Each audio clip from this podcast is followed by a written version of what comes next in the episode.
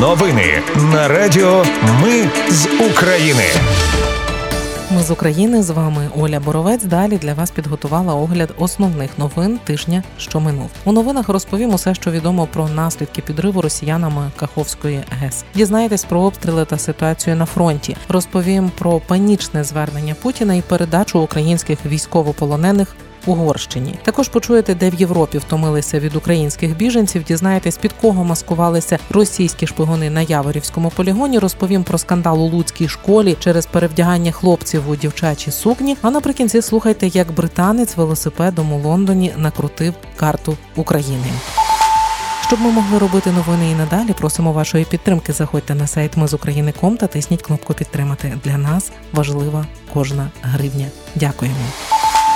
До новин Росія не припиняла цілий тиждень обстріли України, не встигли оговтатися від масованих атак Києва минулого тижня, як окупанти атакували аміакопровід у понеділок. Трубопровід з аміаком пошкодили у Куп'янському районі Харківщини. Згодом очільник Харківської ОВА Олег Сенігубов повідомив, що поширення небезпечних речовин не зафіксовано. А вже близько третьої ночі у вівторок, 6 червня, росіяни підірвали Каховську ГЕС. Вибух стався всередині машинної зали. За кілька годин після вибуху залишки греблі та власне сама гідроелектростанція пішли під воду. ГЕС відновленню не підлягає. Голова Херсонської ОВА Олександр Прокудін о 6.45 записав відео, в якому повідомив про початок евакуації. Через 5 годин вода дістане критичного рівня. Розпочалася евакуація мешканців небезпечних районів. Всі служби працюють. ДСНС, поліція, військові всі поруч. Прошу зібрати документи і речі першої необхідності і чекати автобусів евакуації. Окремо звертаюсь до мешканців лівого берега.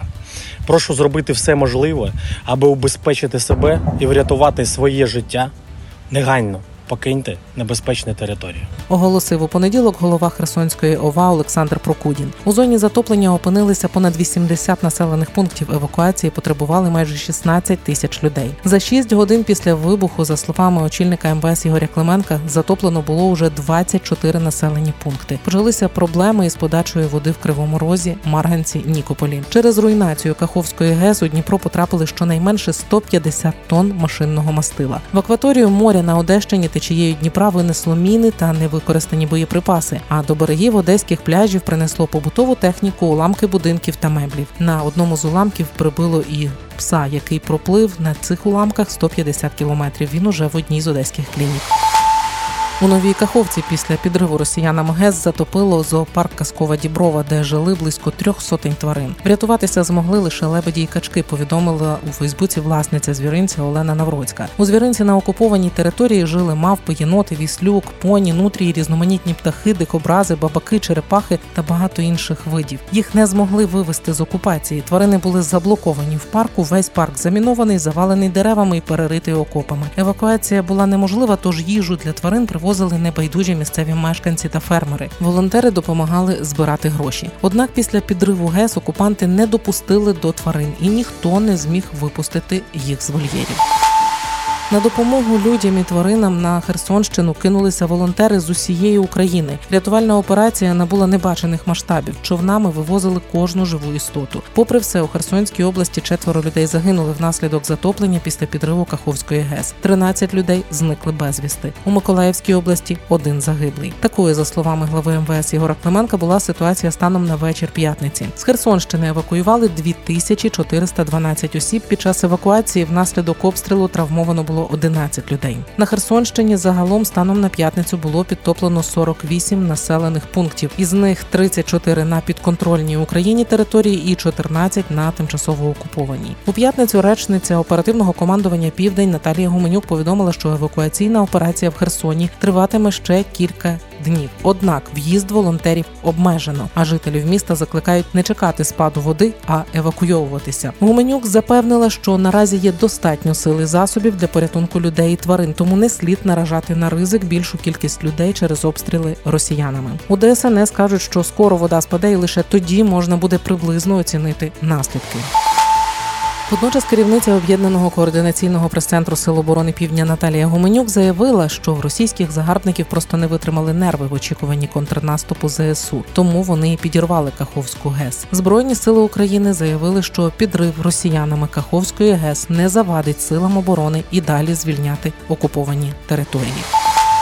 Москва на підрив ГЕС відреагувала традиційно, неадекватно. У Кремлі заявили, що греблю Каховської гідроелектростанції підірвала українська сторона. Речник Путіна Пісков заявив, що Україна мала на меті позбавити Крим води. Водночас, за тиждень до підриву Каховської ГЕС влада Росії несподівано дозволила не розслідувати аварії на небезпечних об'єктах, які сталися внаслідок воєнних дій і терактів. Попри усі старання Кремля, у США заявили, що не вірять заявам Росії щодо підриву Каховської ГЕС. У Єврокомісії, говорячи про винувату сторону у руйнуванні ГЕС, заявили, що Росія несе первинну відповідальність за цей інцидент, оскільки вона почала війну проти України. Так, до речі, речниця Єврокомісії Дана Спінант відповіла на докір китайського кореспондента про те, що мовляв Єврокомісія однозначно засуджує Росію, хоча розслідування причин вибуху ще не було. Водночас, за даними розвідки, Каховську гідроелектростанцію підірвала 205-та мотострілецька бригада збройних сил Росії.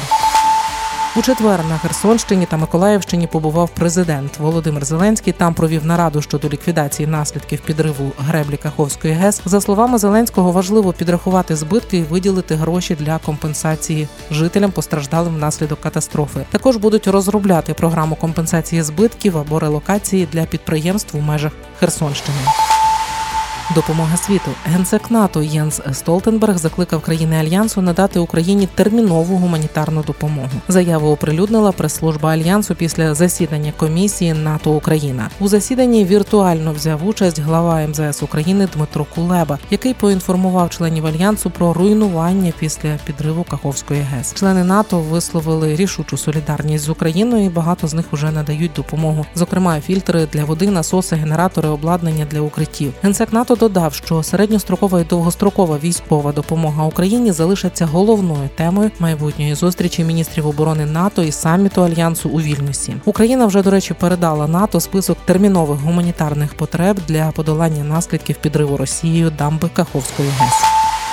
Україна і ООН домовилися про евакуацію на окупованому лівобережжі. Глава МЗС України Дмитро Кулеба та координаторка системи ООН в Україні Деніс Браун домовилися, що організація негайно сформує групи для надання гуманітарної допомоги та евакуації людей на окупованих територіях.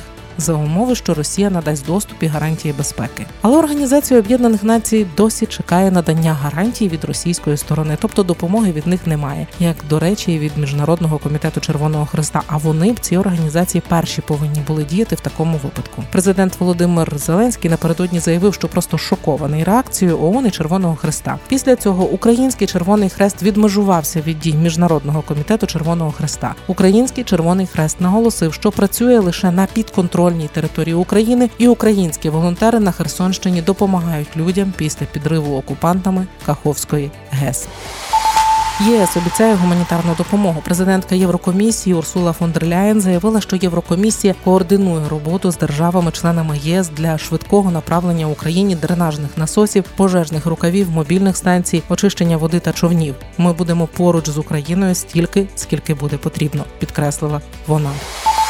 У Латвії збирають допомогу Україні після підриву Росією Каховської ГЕС. Асоціація та відрагі твої друзі почала збір пожертв для постраждалих від повені. У Фейсбуці вони написали, що отримали від партнерів в Україні список необхідних речей і закликають допомогти кожного зібрати речі першої необхідності. Благодійна організація та відрагі була заснована у 2013-му спершу для допомоги нужденним сім'ям і літнім людям на різдво. Але з початку повномасштабного вторгнення у 2022-му ця організація підтримує українських біженців. Данія надсилає Україні намети, насоси, генератори для постраждалих на Херсонщині. Про надання такої допомоги у четвер оголосило Міністерство закордонних справ Данії. Данське агентство з надзвичайних ситуацій вже відправило Україні два потужні насоси, 35 наметів для проживання, три невеликі човни з транспортними плотами та величезний генератор. Це перша партія на 335 тисяч євро. Крім того, через управління ООН з обслуговування проєктів Данія також передає 5 вантажівок цистерн для збору та вивезення води із затоплених районів і кілька генераторів загальною вартістю майже 940 тисяч євро. Про наслідки Каховська ГЕС була однією з десяти діючих в Україні гідроелектростанцій. В контексті енергосистеми України з допомогою гідроенергетики генерують 7-8% електроенергії. Поза тим, ГЕС критично важливі для балансування всієї енергосистеми, адже гідроелектростанції та гідроакумулюючі електростанції ГАЕС здатні збирати надлишок енергії і зберігати його. За необхідності ГЕС та ГАЕС можуть швидко збільшити обсяги виробництва електроенергії, покриваючи пікові години навантаження. Також вони допомагають втримати енергосистему в аварійних ситуаціях. Щодо Каховської ГЕС, то з жовтня 2022-го вона не працює на енергосистему України. Тому робота енергосистеми України зараз не змінилася. Поза тим, підрив Каховської ГЕС позначиться на рівні води на інших українських гідроелектростанціях, через що згодом таки можливий дисбаланс в енергосистемі. Підрив ГЕС також може вплинути на роботу найбільшої в Європі АЕС Запорізької, яка зараз в окупації. Річ у тім, що вода з Каховського водосховища необхідна для живлення, охолодження конденсаторів турбін і систем безпеки АЕС. На даний момент ситуація контрольована. На будівництво ж нової ГЕС вже після звільнення окупованих територій потрібно буде щонайменше 5 років. До інших обстрілів російські війська намагалися цього тижня наступати на Лиманському, Авдіївському та Бахмутському напрямках. Атакували Мар'їнку, але їхні спроби провалилися. Крім того, на деяких ділянках Бахмутського напрямку Сили оборони України за 8 червня за одну добу посунули ворога на 1200 метрів. Кожен метр цінний. Про таке просування повідомив речник східного угрупування збройних сил України Сергій Череватий в ефірі телемарафону. Гатили росіяни і по містах за межами лінії фронту. У четвер окупанти завдали ракетного удару по Уманському району Черкаської області. Попередньо восьмеро людей постраждали. Були два прильоти по промисловому об'єкту та автомийці. У другому випадку внаслідок влучання виникла пожежа. Попередньо з восьми потерпілих двоє у важкому стані. Повідомив начальник Черкаської ОВА Ігор Табурець. У п'ятницю окупанти вдарили по лікарні у Гуляйполі. Там двоє людей загинули, та ще двоє отримали поранення. Загинули молодша медична сестра та сантехнік. Також у п'ятницю окупанти обстріляли Житомирщину. Приліт був у житловий масив приватного сектора містечка Звягель. Там шість будинків зруйновано, 58 пошкоджено. У міськраді повідомили, що одна людина загинула, троє поранені. На Росії у Росії по радіо прозвучало панічне звернення Путіна у стилі Другої світової. Транслювали звернення у понеділок в Ростовській, Білгородській і Воронезькій областях. Росіяни. Співгромадяни, брати і сестри сьогодні о четвертій ранку українські війська, озброєні блоком НАТО за згодою і за підтримки Вашингтона, вторглися на територію Курської, Білгородської та Брянської областей.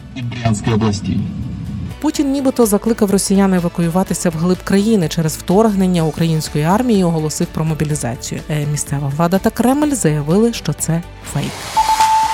Світ в Угорщині заявили, що їм передали українських військовополонених з Росії. За даними видання АТВ, передачу полонених координував Жолт Шемнєн, угорський віце-прем'єр у церковних справах. Він відмовився надавати будь-які коментарі чи розповідати подробиці, посилаючись на цитую інтереси справи і народу. Але він сказав, що цей обмін жест російської православної церкви щодо Угорщини, і що ці люди зобов'язані власне російській православній церкві своєю свободою. Раніше російська православна церква повідомила, що у рамках міжцерковного співробітництва на прохання угорської сторони відбулася передача Угорщині групи українських військовополонених з закарпатського походження, які брали участь у бойових діях. Після оприлюднення інформації речник українського МЗС Олег Ніколенко у Фейсбуці написав, що український уряд не був поінформований про перемовини між угорською та російською сторонами. А про передачу 11 військовополонених Україна дізналася із заяв віце-прем'єра Угорщини. Ніколенко додав, що до МЗС запросили тимчасово повіреного Угорщини для предметної розмови. Поза тим, речник МЗС України наголосив, що звільнення українських військовополонених це завжди гарна новина. Венеційська комісія у п'ятницю рекомендувала Україні відкласти впровадження так званого антиолігархічного закону. Зазначу, саме цей закон Єврокомісія визначила як один з критеріїв подальшого руху України в ЄС. Як повідомив міністр юстиції України Денис Малюська, фахівці Венеційки дійшли висновку, що український антиолігархічний закон не порушує права олігархів як грузинський, але все ж рекомендували Україні відкласти імплементацію закону з огляду на війну, адже війна істотно змінює баланс сил в Україні, істотно зменшує збільшує вплив олігархів. Це як руйнування їхніх підприємств, так і функціонування органів державної влади під час війни. Тому належним чином оцінити вплив закону про олігархів на політичну і правову систему зараз вкрай складно, пояснив Малюска. Угорці найсильніше у східній Європі готові підтримувати українців. У Європі позиція влади країни і позиція людей часто протилежні, принаймні стосовно українських біженців. Про це свідчить дослідження словацької аналітичної організації Глобсек. Вони замовили репрезентативне соціологічне дослідження у восьми державах Центральної та Східної Європи: Польща, Литва, Латвія, Чехія, Румунія, Угорщина, Болгарія та Словаччина. Здивувала Угорщина, яка через проросійську політику уряду Орбана сприймається українцями як найбільш ворожа до нас держава. Однак під час опитування 90% угорців погодилися із твердженням про те, що ми повинні і далі підтримувати біженців з України, адже вони втікають від війни. Наступними з помітним відривом від угорців є Латвія, Польща та Литва. У цих країнах від 79 до 82% опитаних готові далі підтримувати українців. Водночас у Литві та Польщі 50-52% громадян не задоволені тим, що ця підтримка здійснюється за рахунок зниження фінансування литовців та поляків відповідно. У Болгарії, Румунії та Словаччині майже 70% опитаних обурені тим, що українців підтримують за рахунок скорочення фінансування місцевих потреб. Водночас лише 40% словаків та 46% болгар вірять у те, що Росія напала на Україну. Європейці втомилися від солідарності. Мова не про уряди держави, а про звичайних людей. Єврокомісар з питань внутрішніх справ ЄС Ілва Йоханссон підтвердила, що підтримка 4 мільйонів біженців з України, якими опікується блок, є непохитною. Однак у її спеціальній доповіді йдеться про те, що в деяких країнах-членах починає проявлятися те, що ми можемо назвати втомою від солідарності. Криза вартості життя вдарила по сім'ях з низьким і середнім рівнем доходу в приймаючих країнах і створила контекст, в якому російська пропаганда може бути успішною. Цитує Associated Press радника ЄС питань України Лодевейка Асхер. На його думку, Путін дуже зацікавлений у тому, щоб впливати на громадську думку щодо переміщених осіб з України. Дискурс про міграцію біженців може бути використаний для того, щоб посіяти розкол всередині самого ЄС, сказав політик. Автори звіту попереджають, що біженці, які розриваються між притулком в ЄС і домом, де йдуть бойові дії, страждають від травм і втрат, створюючи дилему очікування. Вони не поспішають вивчати мову чи інтегруватися. Водночас компанії також не наважуються інвестувати в них, оскільки вони можуть виїхати в найкоротші терміни. До інших новин на Яворівському полігоні викрили російських шпигунів. Їх завербували спецслужби Росії ще до повномасштабного вторгнення. Шпигунами були двоє військових та медпрацівниця, які збирали інформацію для окупантів. Йдеться у повідомленні офісу генпрокурора. Через месенджери зрадники повідомляли ворогу інформацію про локації окремих підрозділів на полігоні, результати міжнародного військового співробітництва, візити військово-політичного керівництва України, а також про розгортання бойових частин та локації військової техніки. Розслідування триває, встановлюють інших причетних до злочину. У Луцьку мер погрожує звільненням директорам шкіл, де будуть флешмоби з перевдяганням. Почалося усе з Луцької школи номер 24. Учні влаштували там день навпаки з нагоди міжнародного жіночого дня за мир та роззброєння. Того дня хлопці прийшли до школи у сукнях, а дівчата у костюмах. Дівчата нікого не обурили. До речі, фото та відео опублікували у соцмережах. Наступного дня мер Луцька Ігор Поліщук під час оперативної наради в мерії повідомив, що був неприємно здивований цим відео. Коли е, особи чоловічої статі одягають жіночий одяг, це збочення. Ну, от, я е, хочу сказати, що якщо ще в одній школі буде допущено такий факт, от, ми будемо розривати контракт з директором. В інших школах, зверніть увагу, будь ласка, влаштовується піжамний день. От учні приходять в школу в піжамі, в халатах ходять. Вважаєте це нормально? Я не такий старий, але якби я в свої шкільні роки прийшов в школі в піжамі, мене викинули б звідти разом з тою піжамою. І правильно зробили б. Тому що школа це дисципліна, це порядок, це навчання. Пояснив під час оперативної наради міський голова Луцька Ігор Поліщук і наказав провести відповідну роботу з керівниками луцьких шкіл. Очільник Луцького департаменту освіти Віталій Бондар у відповідь пояснив, що відео вирвали з контексту. У школі проходив день гендерної рівності, в межах якого діти підтримували один одного. Це десь йшло тенденція з Європи. Щодо 24-ї школи, це е, день гендерної рівності, який е, акцентувався увага на те, що діти е, підтримували один одного в частині оцеї гендерної рівності чоловіки, жінки і так далі. Ну але розумієте, що з контексту було вирвано саме ці сюжети е, перевдягання дітей. Роботу ми провели, відповідні наради провели, е, розробили висновки. Надалі будемо відповідно діяти певним чином. Віталій Олексійович, ці цінності, ці тенденції, вони для нас чужі. Це не наші цінності, це наші тенденції. В нас християнське місто і в нас місто нормальних моральних цінностей. Це не наші тенденції. Запам'ятайте це. відповів начальнику Луцького департаменту освіти мер Луцька Ігор Поліщук.